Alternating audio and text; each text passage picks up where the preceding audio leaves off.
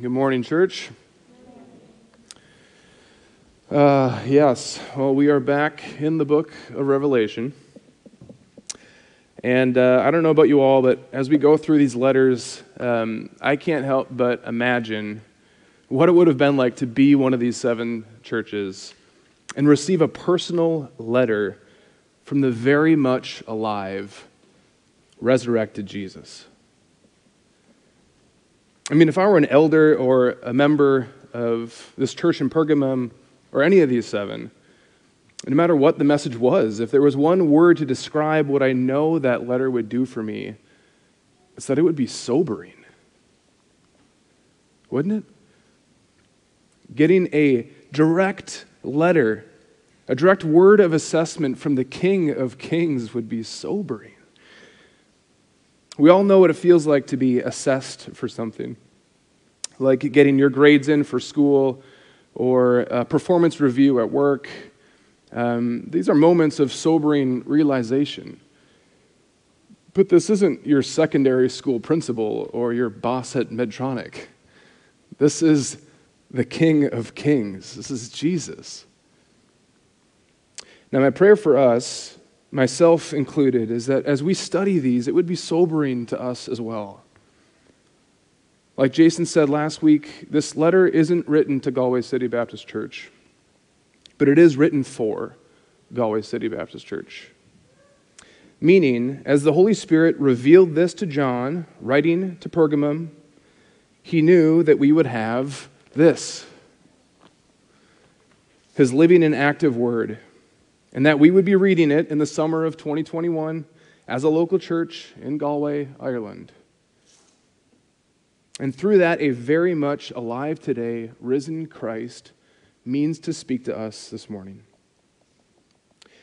And for this church in Pergamum, what was true for them is very applicable for us today.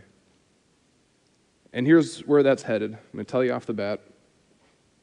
Jesus is going to give us a warning to turn, he's going to give them a warning to turn from their compromise with culture toward a complete commitment to Christ and his kingdom. A warning to turn from their compromise with culture and a complete commitment to Christ and his kingdom. Let's pray again and then we'll look at his word. Heavenly Father, we, uh, we pray so many times before we even start preaching because we, we are declaring to ourselves, we're declaring to each other, we're declaring to you that you are our only hope. We do not lean on our own understanding to know you, to be right before you, to respond to you. We need you. We are your people who need you. So we just pray one last time God, would you? Would you stir in our hearts? Would your spirit move in us? All of us who have ears, would you help us to hear and respond in our hearts? We pray in Jesus' name. Amen. Verse 12 of chapter 2. And to the angel of the church in Pergamum, write the words of him who has the sharp, two edged sword. Stop there. Man, is that, is that how we expect Jesus to talk to his bride? Bearing a sharp sword? I mean, that's not usually how I approach Sarah. Broadsword in hand, going to talk to her. Hey, babe. I mean, to Jesus' enemies, sure, but this is a letter to his beloved, isn't it? And talk about sobering. All of these letters in Revelation to these seven churches begin with Jesus introducing himself with specific attributes of himself that then set the stage for what he wants to say to that church. And whenever I first read this, man, it just sounds real threatening to me. It doesn't help that when he starts the next verse, it goes, I know where you dwell, which again just sounds like a threat to me. Jesus with a double edged sword saying, I know where you live. Is that what he's saying? Well, it's not meant to be a threat in and of itself. But for it to make sense, we need to understand some more about the city and the cultural context of Pergamum. See, Pergamum was a, a massively influential city in the Roman Empire, intellectually, religiously, and politically. It was the intellectual hub for the region, right up there with Athens and Alexandria. It housed a library that held over 200,000 volumes, absolutely massive for its time. It also became the leading religious center for all of Asia. There were altars and temples all over the city dedicated to Athena, Dionysus, Asclepius. And looking over the whole city stood atop a high terrace. On top of the mountain that the city was built on was a 40 foot altar to Zeus. It was a mecca for all kinds of pagan religious activity, but none more than for Rome itself. See, Pergamum was the absolute center for religious cult of imperial worship. It was the first city to to allow a temple of worship to be erected to a living ruler. Hear that. When Augustus allowed one to be built for himself and worshiped as a living God. The city of Pergamum was labeled warden of imperial worship. And this, more than anything else, is what made it the leading city in the province. And I would say this, more than anything else, is what made Jesus say, I know where you dwell, where Satan's throne is. Can you imagine that? Written on the welcome sign coming into Pergamum. Welcome to Pergamum, home of Satan's throne. But this can be the difficult thing about living in the culture in a fallen world for Christians. Because often what the truth is, and what God sees and knows to be demonic power in influence, the world and culture celebrate as progress and victory. See, the Roman Empire, for those who belonged to it and benefited from it, was mankind's hope for the new world. With the advance of the Roman Empire came civilization, culture, economic success, peace, stability, order in an otherwise chaotic world. And for that, its leaders were worshiped. And how did they keep this order? By the Roman sword. They kept it by militarily conquering anyone who rose against it. And to all who questioned it or suggested a contrary way of life, they were met with the threat of the sword justice by the Roman sword. And this was at its peak in Pergamum, where Rome was politics and religion.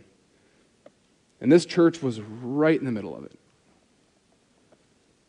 As Osborne from the NIV commentary put it, Christians, due to their rejection of the Roman gods, were called atheists, but they were also accused of hatred of the human race because they refused to show political loyalty to the emperor and thus to the Roman people. So, in a place like Pergamum at this time, to live faithfully as a follower of Jesus was to live in opposition to Rome and thereby in opposition to what culture said was the progress of humanity.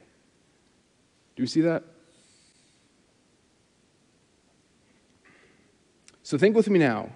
What might Jesus be saying when he describes himself as him who has the sharp, two edged sword? Jesus is firmly reminding his people that are living under the shadow of the mighty Roman sword that it is Jesus who bears the true sword. For his people steeped in a culture that says Rome is the keeper of peace and the final word of judgment, Jesus boldly reminds them that true and final judgment belongs to Jesus alone. True and final assessment lies with Jesus. This image of the two edged sword is, is pulled from the previous chapter in Revelation, where John sees the risen Christ, where from his mouth came a sharp two edged sword, alluding that judgment comes by God's word. This sword is God's word. We think of Hebrews chapter 4, 12 and 13. For the word of God is living and active, sharper than any two edged sword, piercing to the division of soul and of spirit, of joints and of marrow, and discerning the thoughts and intentions of the heart. And no creature is hidden from his sight, but all are naked and exposed to the eyes of him to whom we must give account. In other words, don't buy into what this culture is selling you. I alone hold final judgment. All will one day come before me, including Augustus and the Romans, and including all of you in this church, and all will be naked and exposed to the eyes of King Jesus. Now, listen to God's beloved in this church, to those who truly belong to Him and who remained faithful, He means this as comfort. I know where you live, He says. I know how hard it is for you, beloved. I know exactly what you're up against. Be reminded, beloved, Rome, Rome is nothing. This idolatrous culture is nothing. These false gods are nothing. I'm the judge, and I see you. Your culture belittles you, but I see your works. You live where Satan's throne is, and yet you hold fast my name. And you did not deny my faith. This is Jesus' encouragement to this church. You've stayed committed to me and my kingdom. You stayed committed in a very difficult place at a very difficult time. And so, with one edge of the sword, he comforts his people. But it's a double edged sword. It's a double edged sword because with the same blade, one edge is used to save and one edge is used to wound. For some, this sword wielding Jesus is a comfort, and for others, it's a grave warning. Verse 14 But I have a few things against you. You have some there who hold the teaching of Balaam, who taught Balak to put a stumbling block before the sons of Israel so that they might eat food sacrificed to idols and practice sexual immorality. There are some among you, says Jesus, that hold the teaching of Balaam. Now, Balaam, as we read about in the book of Numbers, was a seer for hire, um, a freelance prophet, if you will, that the king of Moab tried to hire to speak a prophetic curse over Israel. But Balaam, kind of to his short lived credit, more so because God made him, refused to speak a curse over Israel. Instead, what Balaam did was he found a compromise. While he couldn't prophesy directly against Israel, he suggested to the king of Moab a much more deadly way to curse Israel. The real way to attack God's people was to compromise God's people. If you only entice them to intermarry with the unbelieving nations, which was against God's command, and into sexual immorality with them, they will eventually worship the false gods of those nations. And then God's curse will come on them naturally. Okay, so please follow along with me here, church. Just like Balaam of the Old Testament, there were some in this Pergamum church that weren't preaching an explicitly false gospel. It wasn't super apparent heresy, okay? What they were teaching was that it was okay to make some small compromises with the culture around them. That it was okay to be a committed Christian, but just make some adaptations with the world around them. In this context, namely, what's mentioned is, is it was okay to eat food sacrificed to idols, and it was okay to practice sexual morality. Now, there's more going on here that, that meets the eye. This isn't just a simple do, don't do thing, right? Like God said, don't do these things, but you're doing them, so stop doing them. In a place like Pergamum at this time, to succeed economically, to get anywhere in this city, would almost always require some connection with the pagan religion of the city. All right, so whether that be Rome itself or to whatever god is over your trade, since we're in Galway, let's just say the medical field, for example. Asclepius was a god of healing, and for you to find a job in medicine, okay, you would need to be a part of that particular guild. And part of membership to this guild was making contributions, sacrifices to this god. And these guilds would hold celebrations to the god of healing, feasts where they would eat uh, meat sacrificed to this God and partake in sexual acts devoted to this God. And adding weight on top of this, culturally in the ancient Near East, to sit down and eat with someone was an incredibly intimate act. It was usually reserved for family and close friends because to sit and eat with somebody was to announce a level of intimate union with them. That's why it was so scandalous when Jesus sat and ate with tax collectors and sinners. But for these Christians in Pergamum, they aren't sitting with sinners to love them for the purpose of mission. They are partaking in these acts because they have bought in to the false beliefs of this culture. They have united themselves with, they have bought in with this exchange with the world. If I give you this, then I get this in return. Yeah, I'm, I'm a Christian and I trust God to take care of me, but I mean, come on, it's AD 95. Get with the modern times, right? God wants me to be happy and live a full life, doesn't He? The way to do that here is to play the game. I mean, He doesn't really care about this stuff, does He? I still go to church, I'm still a Christian.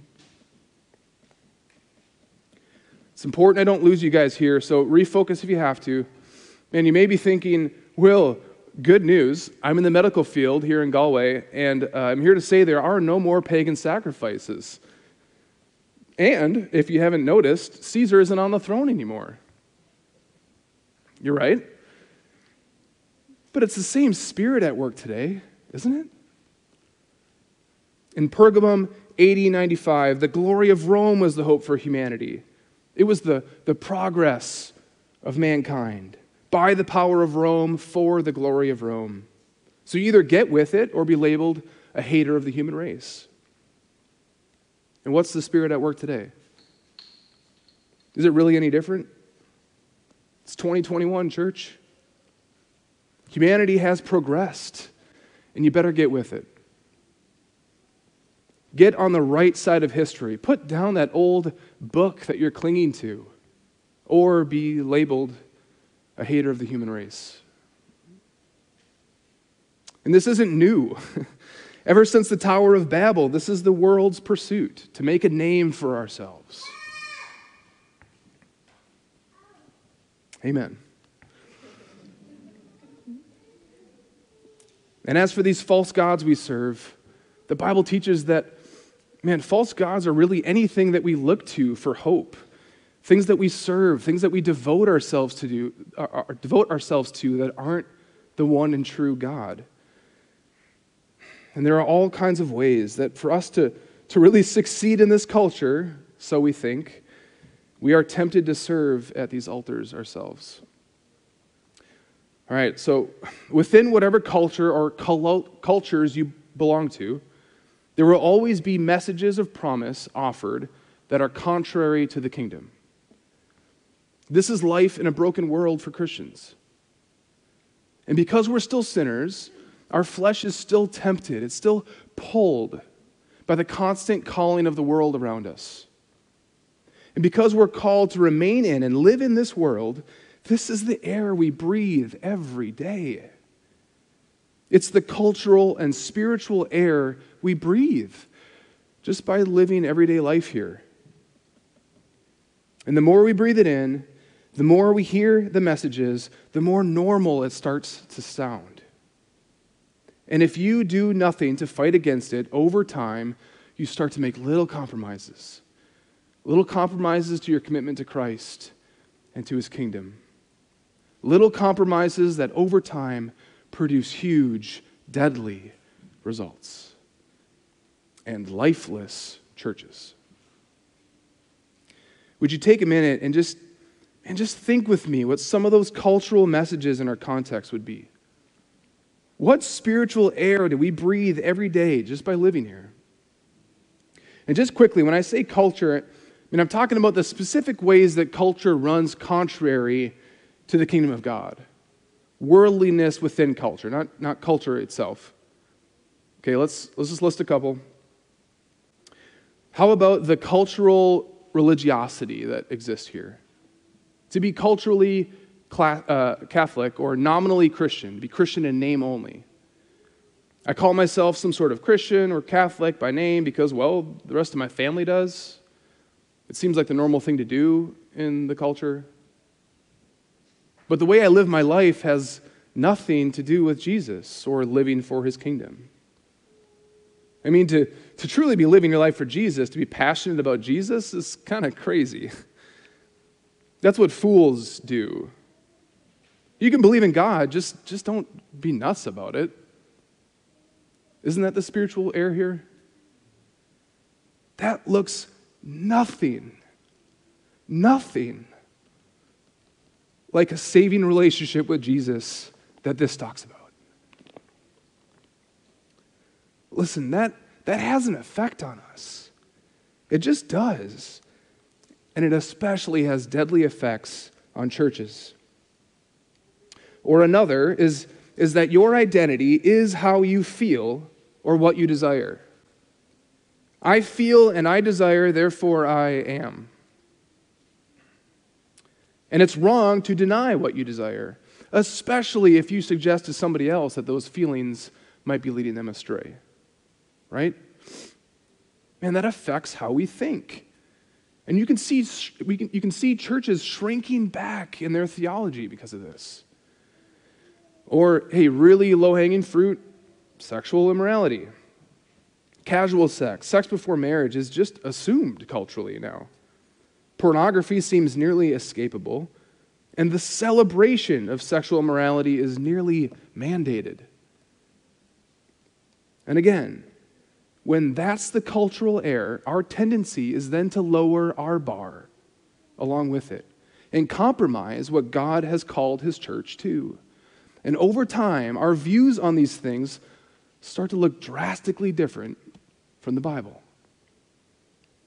And man, one of the biggest ones at work in the Western world, there seems to be an 11th commandment written about this.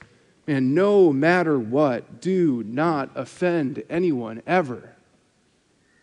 If you do, you will be labeled a bigot. There is no place for or value in truth. Culturally, we rarely prioritize truth in a matter. And because that's the air I breathe, I will, I will find myself, in my confession, I will find myself more hesitant to speak the, God, the gospel boldly to somebody. Because there's just this voice in the back of my head that's saying, don't offend somebody. Don't offend somebody. And so we end up with churches that remove all possible offenses from their services. But the thing is, the gospel is inherently offensive. It is. The cross calls out our sin. Jesus himself said, Blessed are those who are not offended by me. He said that because his words were offensive. he offended people. Man, and there are loads of others we just don't have time for, and, and loads of smaller cultural ones that, man, we still need to be aware of, aware of how they shape us um, like all the different messages we get by using social media every day. Or the hesitancy um, here in Ireland towards um, sharing the deep and true things of your heart, right? Just kind of keep it surface level, talk about the weather.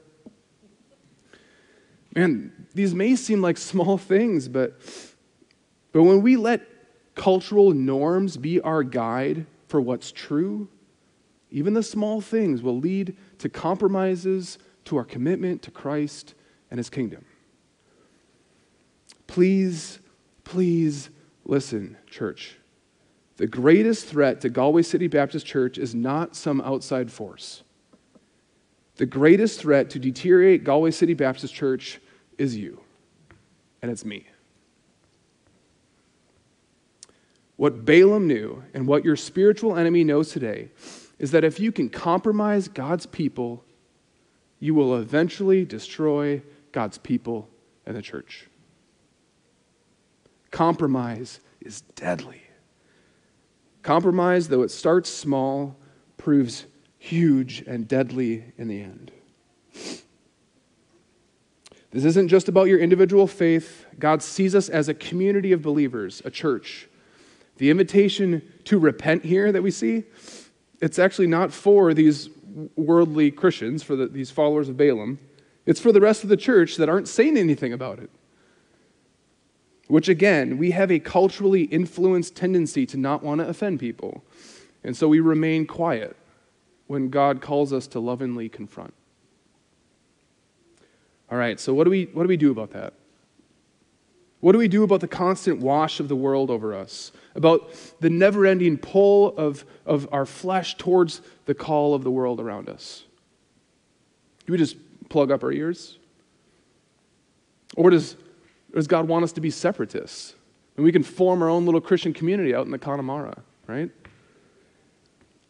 Well, no, he doesn't want that because as reborn followers of Jesus, we have a mission we've been given to make disciples in the world. To be in the world, but not of the world. The Pergamum church lives where Satan, uh, Satan's throne is. And notice he doesn't say, Get out of there. No, he, he wants them there. It pleases him that they're there. Listen, we can't stop ourselves from breathing the air of the world around us. So, how do we fight it? And we fight it with this a sharp, double edged sword. This is the weapon that we're given God's Word, the truth. We have to check everything that our culture tells us against this. This is our standard. And we, when we aren't consuming this book regularly, breathing this air in regularly, God's kingdom, listen, God's kingdom will seem more and more strange. And the way of the world will seem to make more and more sense to you. If we lose focus on this as a church, we are done for. If you choose not to engage with God's word seriously as a believer, please listen. Your flesh will win out in the end. You will make compromises with the world around you, and it will win out. God hasn't made truth a mystery. He hasn't made his judgment a mystery. It's revealed. It's all here. Truth is revealed. God's heart is revealed. His expectations for us are revealed. His promises to you are revealed. The path to know Him and to have eternal life with Him forever is revealed. And man, if you've been away from this for a while, like, please know, I get it. I get it. I get it myself.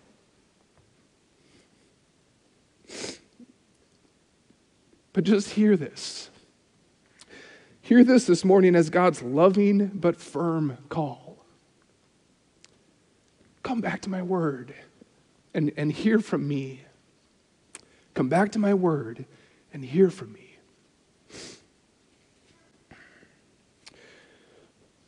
So, Jesus' stern warning to Pergamum and to us is against making cultural compromises that go against our commitment to Christ and to his kingdom. His encouragement to his church is the opposite it's for complete commitment to Christ and his kingdom, to go all in on the kingdom of God. Who does Jesus hold up as an example within this church? Back in verse 13. Even in the days of Antipas, my faithful witness, who was killed among you, where Satan dwells. We don't know a lot about Antipas, but we know he was killed for the faith. Tradition says he was burned alive in a copper pot. It's a tough way to go. And Jesus says, That's my faithful witness. Look to him as example. Completely committed to Christ, willing to lay down his own life for the advancement of the kingdom. Now, I doubt anyone is threatening you with death by copper pot. But it doesn't matter. You and I still have a very real spiritual enemy that means harm to us, often in ways that we don't see. And sometimes, still today, commitment to the kingdom still might cost your life. Some of you might be familiar with the story um, of why we first uh, started to even think about um, church planting here. Back in 2016, there was a family from the States, the Pals, um, that were moving to Japan to be missionaries there. They were saying no to the cultural pull of living the American dream, and they said yes to uh, a complete commitment to Christ and his kingdom. They sold all their belongings. They said goodbye to their friends and family, and they left. And on the drive to their last training session before flying out to Japan, they were rear ended by a lorry, and the whole family of five went to be with Jesus. Now, to the world, they could only see this as tragedy. And indeed, it was tragic. But it was not ultimately a tragedy, but a triumph. In the world's economy, this was death and loss but in kingdom economy, this was eternal life and boundless gain. They entered God's throne together as faithful witnesses. And they now have their reward. What's even more, because they surrendered making a name for themselves and instead invested to holding fast the name of Jesus, God ended up making a name for them. The pal's name is held high in the kingdom, and it's been used far more than they could have imagined for the kingdom's advance. See, the Pals, they were our friends. We were part of a small church plant with them. And at their funeral, John Piper, in his prayer, said, In the name of Jesus and by the blood of these five, God, raise up, raise up a legion of replacements for the global glory of his imperial majesty, Jesus Christ. Forbid that any of your children would hear this news and waste their lives on trifles. Man, that moved us. That moved us, along with others, to say, God, if that's me, I'll go wherever you want. I'm all in. Though it costs our lives, for the Pals and for all those who remain committed to Christ and his kingdom, Jesus now gives this promise to the one who conquers. I will give some of the hidden manna, and I will give him a white stone with a new name written on the stone that no one knows except the one who receives it. Jesus gives us two images. The first is hidden manna. Man, think about what manna represented for God's people. Was it not that God will always provide for his people when they completely trust in him? That God would feed his people, nourish his people directly if they submitted to and trusted him. Bread from heaven that ultimately pointed to Jesus. The ultimate bread from heaven that doesn't just feed our bodies, but feeds our souls. It's what our souls need to be nourished by. The lie in the Garden of Eden and the lie of the pagan guilds in Pergamum were one and the same. You have to provide for yourself. Jesus promises to all who remain faithful to, committed to the kingdom, I will give eternal provision. The promise is that we will get the bread of life, Jesus, and all of his blessings forever. And the second, a white stone with a new name written on the stone that no one knows except the one who receives it. White stones were used in a couple different contexts um, in this day. It was common for members of a guild or um, victors to the games to use stones as a ticket of admission into feasts. And second, in ancient trials, jurors would cast a white or black stone into an urn to vote for acquittal or guilt in a case. And by using this imagery, Jesus is saying, All those who conquer, I have a ticket of admission for you. One that frees you of all charges and grants you access to God's kingdom forever. And it's not made of cheap temporary paper, but of stone. And on this permanent, secured stone, I already have your name etched in. A new name, known only to me. See, the, the lie at the Tower of Babel and, and the lie from Rome was the same. Let us make a name for ourselves. But Jesus says, because you laid down your own name, for the sake of making much of my name, holding fast the name of Jesus, I will provide for you a new name. Man, I love this imagery. I love it because for every one of us, God, God already knows your true identity. Our true glorified name that He intended for us when He created us. And I'm sure, like me, you've, you've had many names spoken over you, many things spoken over you, hurtful things that broken people have spoken over you as your identity.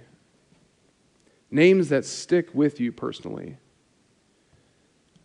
ugly, unlovable, a burden, weird, stupid, weak, a screw up. Man, whatever, whatever those names have been. For every one of those, God says, That's not the name I have for you. That's not your identity. I have a new name for you. I've kept it hidden just for you, protected with me, your true name, your true redeemed identity. Lastly, this promise is for all who conquer. Who is that? Is it those who remain perfectly faithful to Jesus and never falter? No. Because God's word says that that's none of us. Our salvation is based on Jesus' righteousness being counted towards us. Jesus' victory is our victory. Jesus was the perfectly faithful one. He was the one who conquered perfectly. He was the one who, com- who was completely committed to the kingdom. And the promise is that for all those who have a simple, genuine, saving faith in this Jesus, that victory is yours. And these promises are ours. And so now, as he calls us to image him, as we follow him imperfectly, just remember this. As Christ calls you to hold fast his name till the end, it is like when I command my three year old daughter Lucy to hold my hand crossing a busy street. I give her the command to hold tight or hold fast. And my heart delights when she obeys, when I feel her, her little grip on my, my pinky, trusting me to guide her safely. But do I entrust her safety to her ability to keep a good grip? No. I love her too much for that. While she holds my pinky as best as she can, I grip her whole hand. I hold her fast. If she trips, it's my grip that secures her, not hers. And so it is with you, beloved. Completely commit to Christ is the command. Hold fast my name. But be comforted this morning. It is your Savior that grabs you, it's He who holds you fast. And that is so secure, it's so sure. That grip is so tight that for true believers in Jesus, He already has your name written. It's done. And if you feel this morning like maybe Jesus is exposing the other edge of the blade to you, like you see your compromises with the world and they feel heavy and you feel his judgment, listen, don't run from him, run to him. Run to him. The invitation to complete forgiveness and renewal is here today. And he's the only judge who can grant it. He is willing and he is able. Let's pray.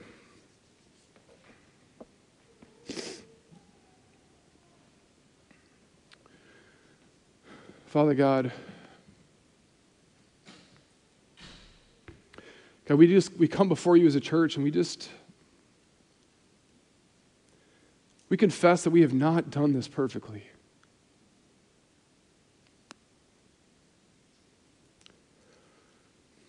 We have individually and as a church made compromises with the world around us. And I thank you, God, that, that that's not a mystery to you. You know where we live, you know our context, you know what we're up against, and you have grace for that. You have grace for your people this morning. Our world is loud. And God, you lived here. You lived here, Jesus. You know this. So I pray you'd have mercy on us. Would you help us as a church? Please, God, show us. Show us the ways that we've just kind of moved along with the culture, away from your standard, away from your holiness, away from what you call us to be as your people. God, align us with your word, align us with truth. We just confess our need to you, God. Please help us.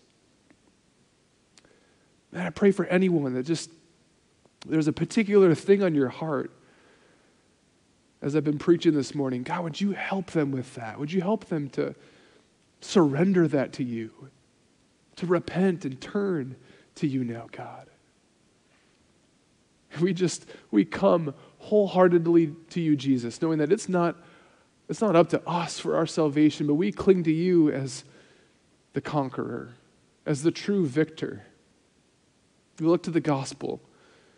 And so we say, God, give us simple, childlike faith in the one who conquered, in you, Jesus, that that victory would be ours, that we would be safe before you in the true sword. We thank you for your word, God. Um, and I just ask that you would go with us now as we enter into a world that doesn't know you and a culture that doesn't keep with your kingdom. We pray, go with us by power of your Spirit. We pray this in Jesus' name. Amen.